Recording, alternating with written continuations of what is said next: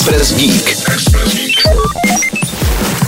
Letošní CES představil celou řadu zajímavých novinek. Média určitě zaujala novinka od BMW Elektromobil iX, který dokáže měnit barvu laku celého vozu. Kromě personalizace vnějšího vzhledu navíc může auto dát najevo například, že je baterie plná, v případě sdílených vozidel zase třeba, že je volné. Proměný polep ale může pomoct i lépe najít auto v podzemních garážích, neboť by tak mohlo celé zablikat. CES se zajímá i o bezpečnostní prvky. Zaujala například bezpečnostní kamera Shield, která umí v případě vniknutí zlodějů nejen zaznamenat jeho podobu, ale také během 30 sekund zaplní prostor nepropustným netoxickým kouřem. Sony oznámilo virtuální realitu pro svou konzoli PS5 PlayStation VR 2 s ovladači Sense. Té bychom se mohli dočkat ještě letos, jak jinak než v čase Vánoc.